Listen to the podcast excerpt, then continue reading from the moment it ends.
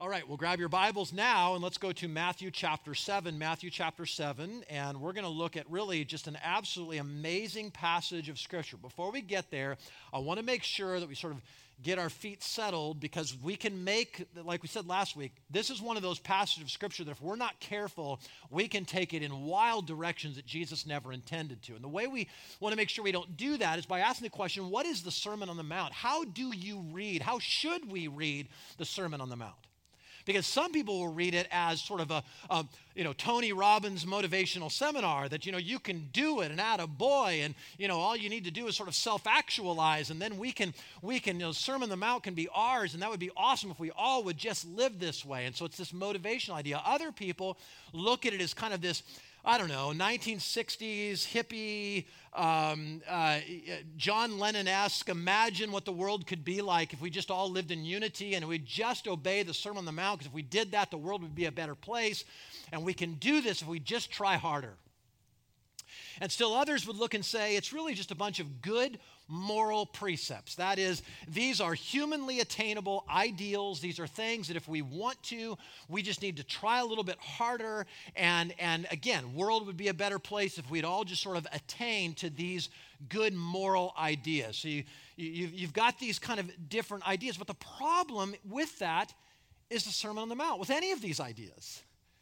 And I think that anybody that lands on in any of those three, and maybe any uh, others that you might think of, simply has not read. And if they've read, they've not considered what they've read when they're reading the Sermon on the Mount because you can't possibly come to those conclusions after reading the Sermon on the Mount. There's no way you can say that. I mean, a motivational speaker would never say what we find Jesus saying in chapter 5 and verse 29. I mean, look what he says. If your right eye causes you to sin, tear it out, throw it away, for it's better for you to lose your one of your members than your whole body be thrown into hell. I just can't imagine Tony Robbins ever saying that. You would never hear these sort of utopian idealists, this imagine, uh, say the things in, in chapter 5, verse 10 Blessed are those who are persecuted for righteousness' sake, for theirs is the kingdom of heaven. Blessed are you when others revile you and persecute you, utter all kinds of evil against you falsely on my account. And I can imagine that a moralist, somebody who says we can achieve the standards that God is putting before us here, would say anything like chapter 5, verse 48 You therefore must be perfect as your heavenly Father is perfect. You cannot come to those conclusions. So, how are we supposed to read the Sermon on the Mount? I think we're supposed to read it with an incredible amount of humility. And if we don't start with humility, if we're reading it right, we will end humble. It will be one of those things that absolutely rocks us because this is Jesus looking at us and saying, This is what it looks like to be a Christian. Do you look like this? Let's press this against you. Let's, let's sort of put you side by side with this because this is true Christianity. Anything less, anything else is a counterfeit.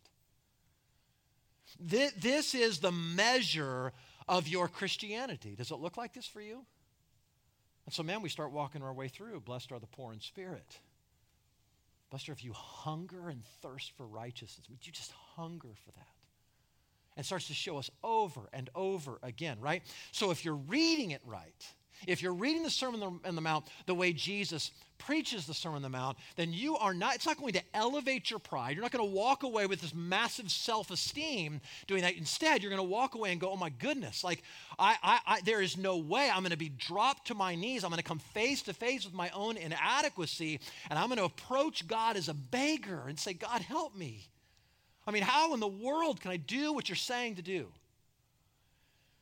Okay, now, you have to see this before we look at chapter 7, verses 7 through 11, because, like I say, you can take that in so many different directions. But this is the context into which Jesus speaks verses 7 through 11. So, if I were to give you a big idea of chapter 7, verse 7 through 11, here's what it would be This is how someone prays who really knows what the sermon is about.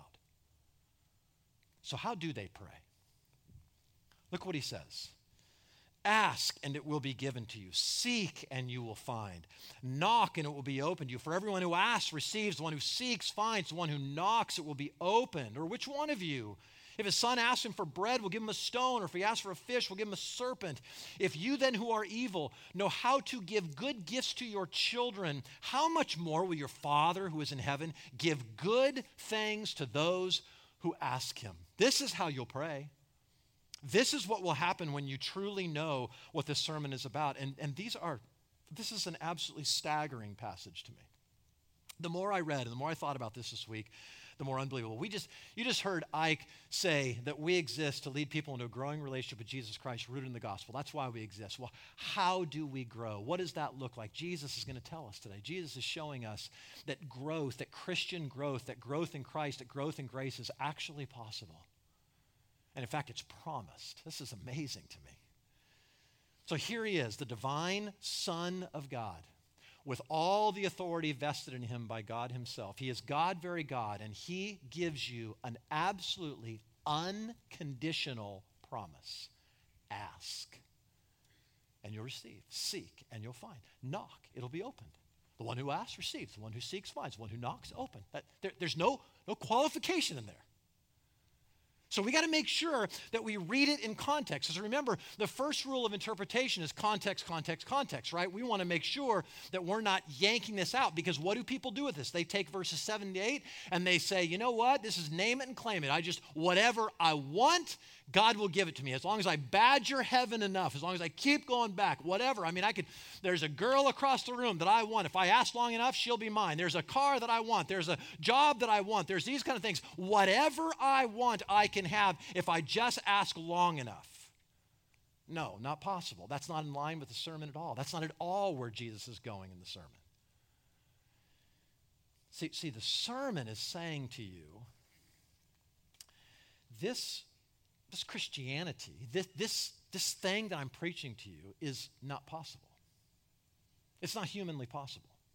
You cannot attain this. This is a kind of Christianity. This is a there is a kind of righteous. Your righteousness, Jesus says, better exceed that of the most religious people you can imagine. Like it's got to go deeper and farther than their religious righteousness. It is not a righteousness of your own that comes from law keeping. There's something else going on here. we're talking about something, a faith, a spirituality that is radically pure, radically loving, loving, radically generous. Now, this is terrifying. This is Jesus saying, this, here's what I'm holding up to you as a standard. Are you there? See, see, so like Paul, we come to a place where we say, who's sufficient for such things? How in the world can I measure up?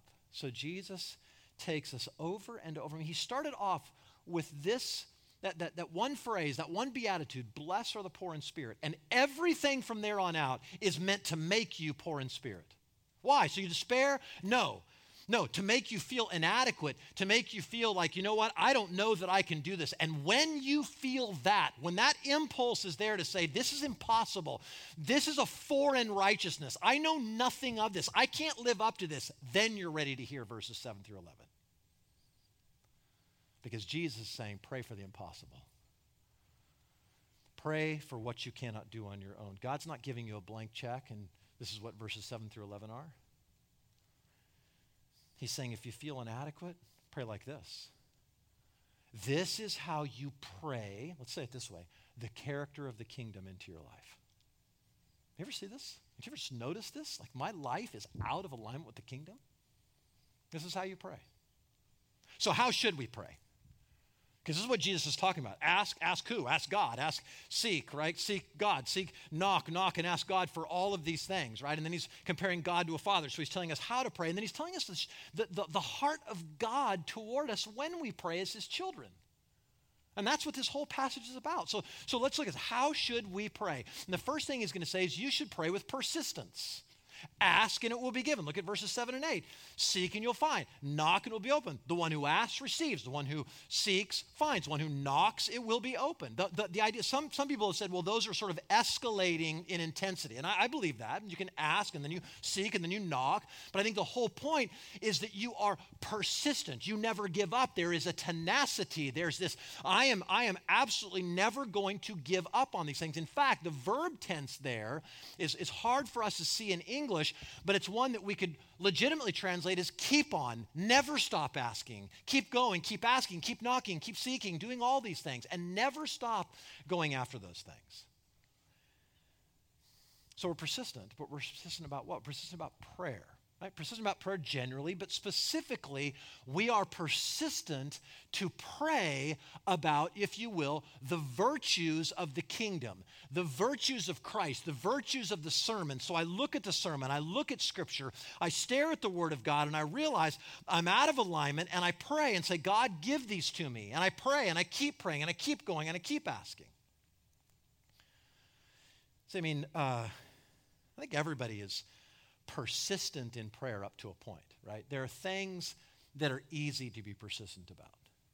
It's easy to be persistent in prayer when you lose a job.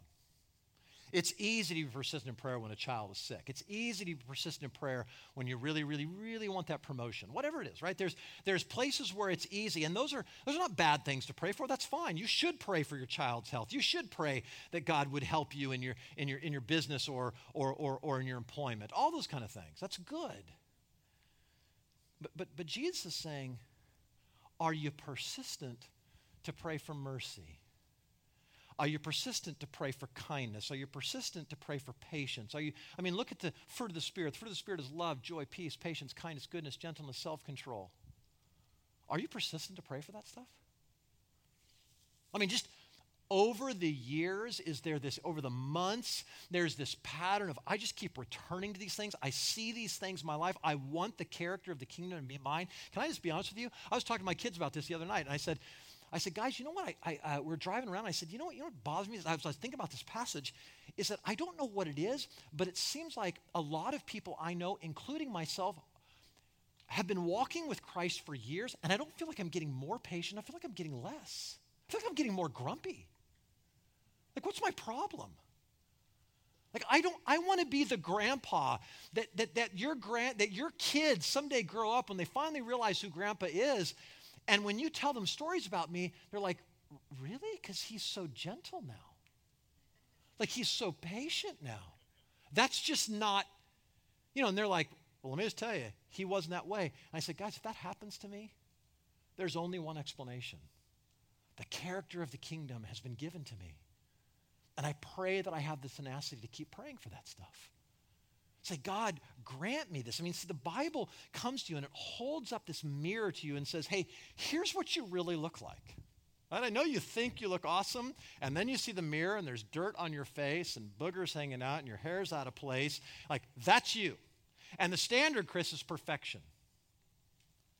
And you, you, you've got to live up to that kind of perfection. And so the Bible's saying you keep coming, you keep going, you keep asking, you persevere to, to do this. And here's a wonderful look at 1 John 5. This is such an amazing promise. This is the confidence that we have toward him that if we ask anything according to his will, he hears us. And if we know that he hears us and whatever we ask, we know that we have the request that we have asked for him. The whole, the key to that passage is according to his will. Here's what Jesus is saying to you in verses 7 through 11. It is according to the will of God that your life, Christian, conform to the character of the kingdom. So you know that He hears you, and you know that He will answer you, and he, you know that He will give you what you ask.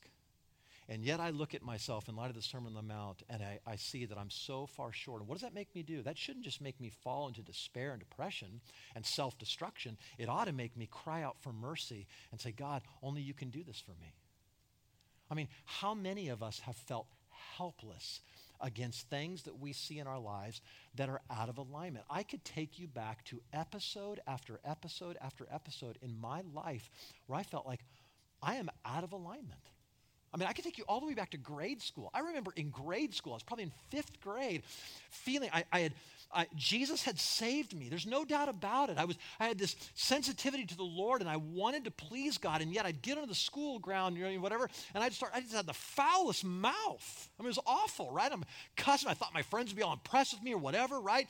And and and nobody ever rebuked me, but the Spirit of God was rebuking me. And I remember just praying about this. God, help me. I, I know this is not pleasing you. And I remember praying. It felt like, I mean, I was fifth grade. I, I, I don't know what it was, but I, I prayed, it felt like for months or a couple of years, God, I don't like this about myself. And I know you're not pleased. And slowly, but surely, God kind of purified my speech. I'm not, I'm not saying I'm totally pure today. I'm just saying that's that's something that has lost its grip on me. I can remember as a teenager, Like, like anybody remember the days? I don't know if you do, but you'd walk into a barber shop and they would literally on the coffee table have porn, like just porn, like just sitting there, like candy.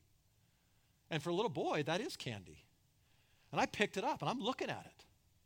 I'm like, holy cow. Like, and your heart's gripped by it. I remember thinking, this is amazing. And then I had, you know, a cousin and others who were like showing porn. And, I, and, I, and, I, and your heart starts to get gripped like by that. And I'm like, suddenly no, the Spirit of God again is like, this is out of alignment. This is not right. This is something, th- th- this has got to lose its grip on me. God, please help me. Help me. I don't want this. I don't want to be thinking like this. I don't want my mind to go that way every time I see a woman. And slowly but surely, God began to loosen that grip on me. Like that sin began to, to, to, to lose its, and I can, I can stand up in front of you, and I don't say this to brag. I don't say this like, I say this to hopefully give you hope if that's your struggle. That, that over the years, I can say honestly, I have not looked at anything pornographic now for, for decades. Like, like that's the grace and mercy of God. I can look back and see things in my own life just a few years ago. When I came to Foothill Church, my heart was gripped by certain things. I mean, just gripped. We were a church, you heard Al say, of 140 people. And I'm like, this is not going to stay here. And so I became, I became like numbers were a God to me. There was an idolatry of this where I would, I mean, I had a spreadsheet that, you know, if some of you ever want to see it sometime, it's ridiculous how many things I was tracking and trying to figure out and why aren't we growing and what's happening. We should be growing going faster. And I'd be, I mean, uh, my, my, my whole, my whole like um, self-esteem had to do with when I stood up, how many faces were looking back at me. And I'm, not, I'm telling you, this is honest. I tell you this in shame. And I prayed, oh God, this is an idol of my heart, and, and it will never be pleased. And this is not the character of the kingdom. And I do not want this in my life. And slowly but surely, I can tell you, I haven't looked in that spreadsheet literally in uh, a few years. Like, I, I, don't sit there and go, hey, how many? What, what do we do? Like, I, I, it's losing its grip on me. This is what God does. I mean, just so, so, Chris, so, so have you been delivered from all your sins and you don't have any failures? Of course not. Ask my wife, ask my children. Like, They'll tell you, dad's got all kinds of, of problems. Dad's the most impatient person we know. Dad, I mean, all kinds of things. We go to, a, to Disneyland, we go to Costco, I will invariably choose the wrong line, right? I, if I choose it, it will be the longest. It just will, right? They can all be in a line that's five feet longer than mine, and mine will take 30 minutes and they'll be done in two. It's just how it works for me, right? God's just working on me like crazy to get me to be patient. But here's what Jesus is saying, Chris. You, all of us, if you're a believer, keep praying. Keep coming to me. I want to do this for you. I want to give you this. Just keep on asking. But here's the question that sort of might vex you Why do we have to be persistent about things that God says He wants to answer? Here's what He says. Like, uh, like Chris, patience is a good thing. That's according to my will. And God knows how long I've asked for this. Why doesn't he just give it to me? Well, um, maybe because he knows that I will not live dependently upon him if he overthrows that by his grace. And maybe could it be that God is actually preparing my heart, our hearts, to receive the very good gifts that he wants to give us? Like, God? The, the, counselors will tell you it's no good counseling somebody until they sort of hit the place where it's like, please help. Maybe God wants me to be sick enough of what my impatience does and the hurts that it causes and the things that so you'll, I'll, I'll reach up and say, okay, like I am ready and I'm so done with this. That he'll finally grant me what I'm asking. I'm preparing your heart, Chris. I'm preparing you to receive the good things that I have for you. See, what are you most persistent about in prayer? Because we're all persistent. Is it a job? Is it a relationship? Is it your kids? Is it your health?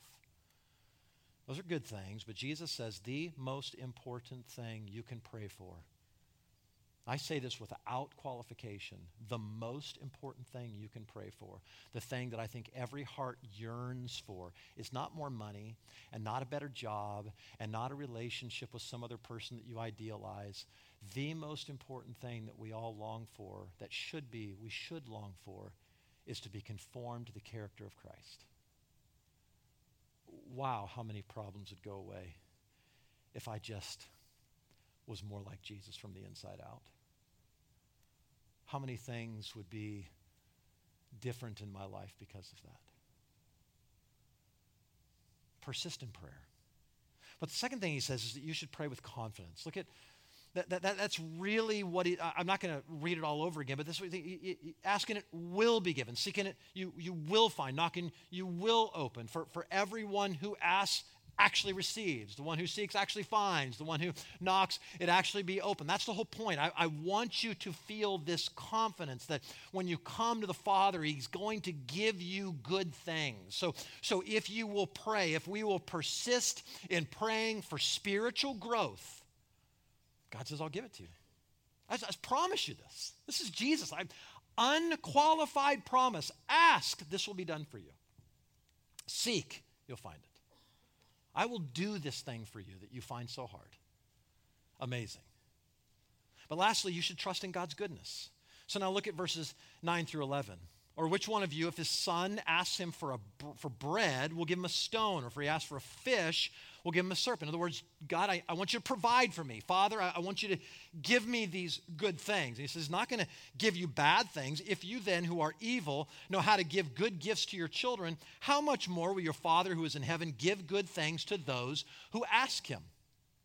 So, so here's what he's saying you should trust in God's goodness. When you pray, trust that there is a good God. Now, there's a couple of things that I think Jesus wants you to see. And the first is simply this God is always, always, always good. Do you understand this? There is never a moment when God is doing bad to you. If you're a Christian, God has never done one thing. If you receive it from God, if it comes through God's hands, it is always good for you, whether or not you see it that way or not. He's always only good. Now, what this means is that Jesus is not promising you everything you want. He's not saying, I'm going to give you all of your you know, desires and anything you can think of. If you'll just badger me long enough, I'll give you what you want. That, that's, again, that's not in line with the sermon, but li- listen, that ought to be really good news to you.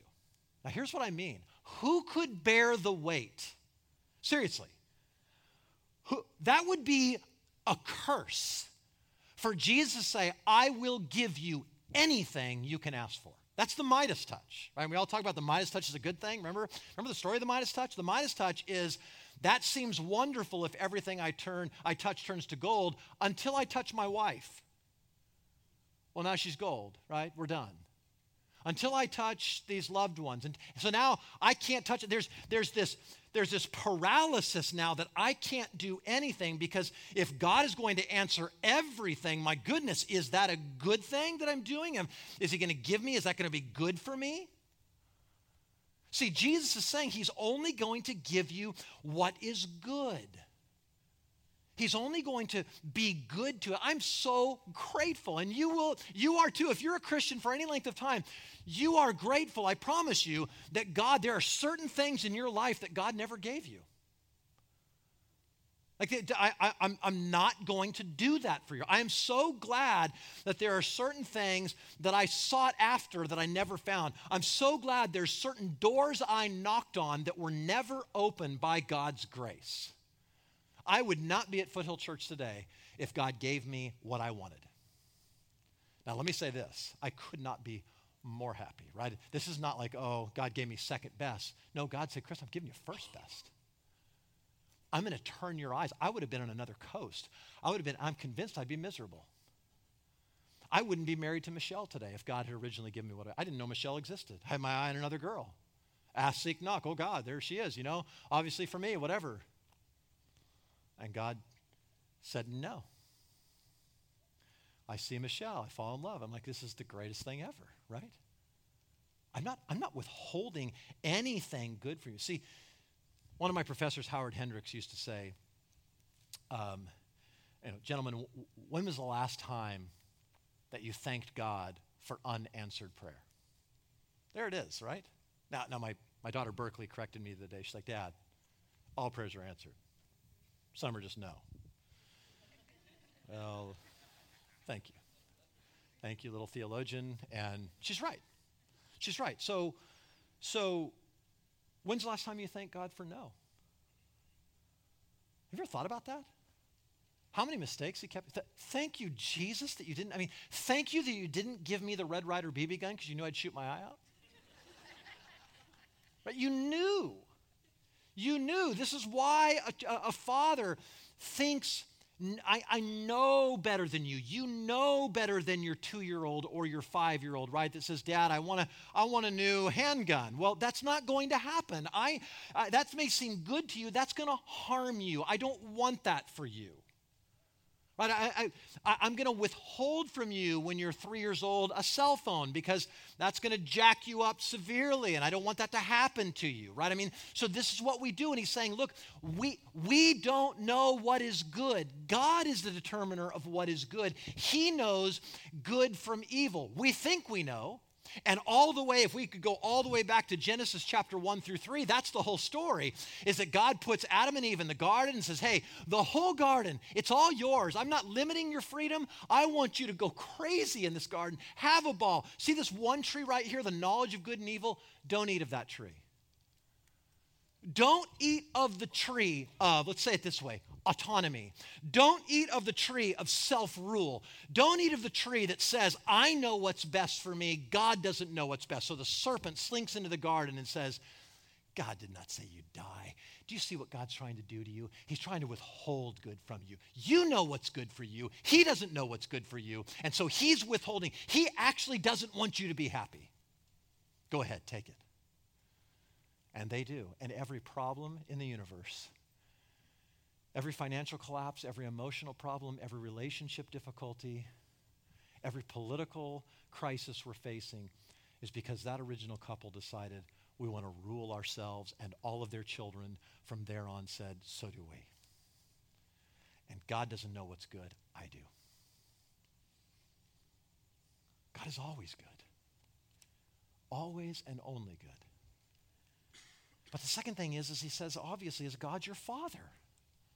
Right? I mean, if you're, you, you, you fathers, and I love this because some people say, yeah, but that's not a very good picture for me. Like, my dad wasn't a good man. Well, he says, if you who are evil, right? God, Jesus, in some sense, sort of recognizes that. Okay, Chris, you're evil. If your kids look up and see a brokenness in you, well, good, because you're evil. God is the only good God, and hopefully that'll, that'll, uh, you know, sort of keep them from being attached to you ultimately and attached to me that I, I think I know how to give good gifts. God is the ultimate Father, and He knows how to give great gifts. And God knows what is best. And he's a father to me. And as a father, he's going to make sure I'm taken care of. Now, when he says, when he talks about father, we've said this before, but this is not he's the father of all humanity. That's not, that's not what Jesus is talking about. There are conditions to becoming a child who can look at God and say, You're my father. It's not just because I'm a part of the human race or because I'm a created being that I'm a, I'm a child of God. No, that isn't how Jesus is using this. He's saying there is that personalized, specialized attention, if you will, from a heavenly father that will give to his children. And so, what are the conditions of becoming a, a child of God? You have to be born again. You have to be born again. Look at what, look at what John says. In, in John, he, he came to his own, and his own people did not receive him. But to all who did receive him, who believed in his name, he gave the right to be children of God. So now look at this. There's two camps here. There's those who do not believe, and he left them. And there's others who say they do believe. And if you do believe, then you get a right to be the children of God. Children share the nature of the Father. And in fact, when it comes to God, we must share his nature. He's holy, he's pure. We're not. Which means I must die and I must be made new, and I must be born again so that I can share in this new nature, which is exactly how the Bible talks about becoming a Christian. It isn't start behaving better. It isn't start, you know, you, you got to take the, the Sermon on the Mount as a bunch of moral precepts and live up to this. It's saying you have to share in the nature of God. Well, I can't do that. You got to be born again. How in the world can a man re enter his mother's womb and be born again? Nicodemus says. And he says, you, being a, a teacher in Israel, don't know? We're not talking about that. We're saying you, you, you have to be born from above. There has to be a, a radical change. This is where Paul's going to say we have to be buried with him in baptism, raised to walk in un- newness of life. We have to be united with him in a death like his so that we can be raised with him, live with him in a resurrection like his. This is what we call the union with Christ. See, because by nature, the Bible says, I am a child of wrath because I've sinned, I've fallen short. He comes along and says, I demand perfection. Be holy, even as your Father. Be perfect, even as your Father is perfect. So I'm not perfect. So guess what that the Bible says happens because I'm not perfect? I deserve wrath. That's all I deserve is the wrath of God. Jesus comes along and he goes to the cross and he pays for my sin and he takes care of my guilt. So now all that's left, John 1, is for me to believe in him, to sit there, do nothing but believe. Not try to attain it, not try to achieve it. Believe in what Jesus Christ has done. And then the old self, my old man dies, my new man lives, and then he goes to work on me. This isn't like an angry thing. It's like, I love you. I love you so much, man. I want to I want to conform you to the image of my son. I want to begin to do things in you. Now God's my father. Now I have his love. Now I have his protection. Now I have his care. And now I can be confident he's going to give me good gifts. But what, what good gifts does he give? You know, when, when Luke tells and, and recounts the same sermon in the book of Luke, he says that when Jesus says he'll give good gifts, he says he'll give the Holy Spirit to those who ask. There is no greater gift in the world than the receiving of the Holy Spirit. If you have the Holy Spirit, you have everything. And Jesus says, you just ask. He'll give the gift of the Holy Spirit. If you ask for salvation, He will give you salvation. If you ask for forgiveness, He will give you forgiveness. If you ask for holiness, He'll give you holiness. If you ask for the character of Christ, He will give you the character of Christ. He will give you anything that leads you, brings you nearer to God. That's amazing. What a promise. Anything that brings me nearer to God, Jesus says it's yours for the asking. Ask. Do you know that? Have you asked? Have you asked for salvation? Have you asked for patience? Have you asked for the, ki- the character of the kingdom to be in your life? Have you asked, God, help me with my lying? Have you asked and keep on asking that you deliver you from angry outbursts? Have you asked that help you with your impatience? Have you asked that you become more kind and gentle? Have you asked that you would have more self control? Have you asked and have you keep on asking? Do you just keep going after it? Keep going after it. I will not give up until the character of the kingdom has been has become mine. Keep on asking, keep on seeking, keep on knocking. Okay. Let me give you some just real practical homework, okay? Number one, look at this do an inventory of Christian virtues. Just read the Sermon on the Mount. This is what I mean by that. Read the Sermon on the Mount, look at it and go, you know what? I mean, start with the Beatitudes. I'm not poor in spirit. I don't hunger and thirst after righteousness, whatever those things are, and list them. Put them down on a, on a, a three by five card, what, however you best do that. Maybe it's on a journal, maybe it's somewhere on your mirror, and you're just setting those things before your eyes all the time. And the second thing you do is you pray for them, and then you keep on praying for them and you pray. And you don't just pray for a day or a week, you keep going after those things. And God, I pray that this character of the kingdom would be mine. And as God reveals those things to you, you keep praying, you keep asking, you keep knocking, you keep pursuing those things over and over. And then finally, you just have confidence that a good and gracious Heavenly Father will give what you ask. You have great confidence because that's what Jesus said. Ask and you will receive. Seek, I promise you'll find knock, and the door to all of these virtues, the door to being united with Christ, because this is all that's saying. Jesus is not saying, you know what I'm going to do? I'm just going to make you, Chris, more awesome. I'm going to let you raise yourself up by the bootstraps. He says, no, what's going to happen is I'm going to align you. I'm going to unite you deeper and deeper into Christ. The Spirit of God is going to move into areas of your life that have sort of been off limits up to now, and He's going to start to permeate so that, you know what, by God's grace, as we grow in His grace, as we grow in righteousness, we will see a year, five years, 10 years, 20 years from now, hopefully there's people that surround us that go, you know what I've noticed about you? You're more patient than I remember. And here's what you do when you hear that you don't say, well, yeah, I was an impetuous young man. No, it's not, not you've grown up and you're more mature. The Spirit of God has done something in you. God's changed your life. He is changing your life. That's the promise of Scripture. Staggering, amazing.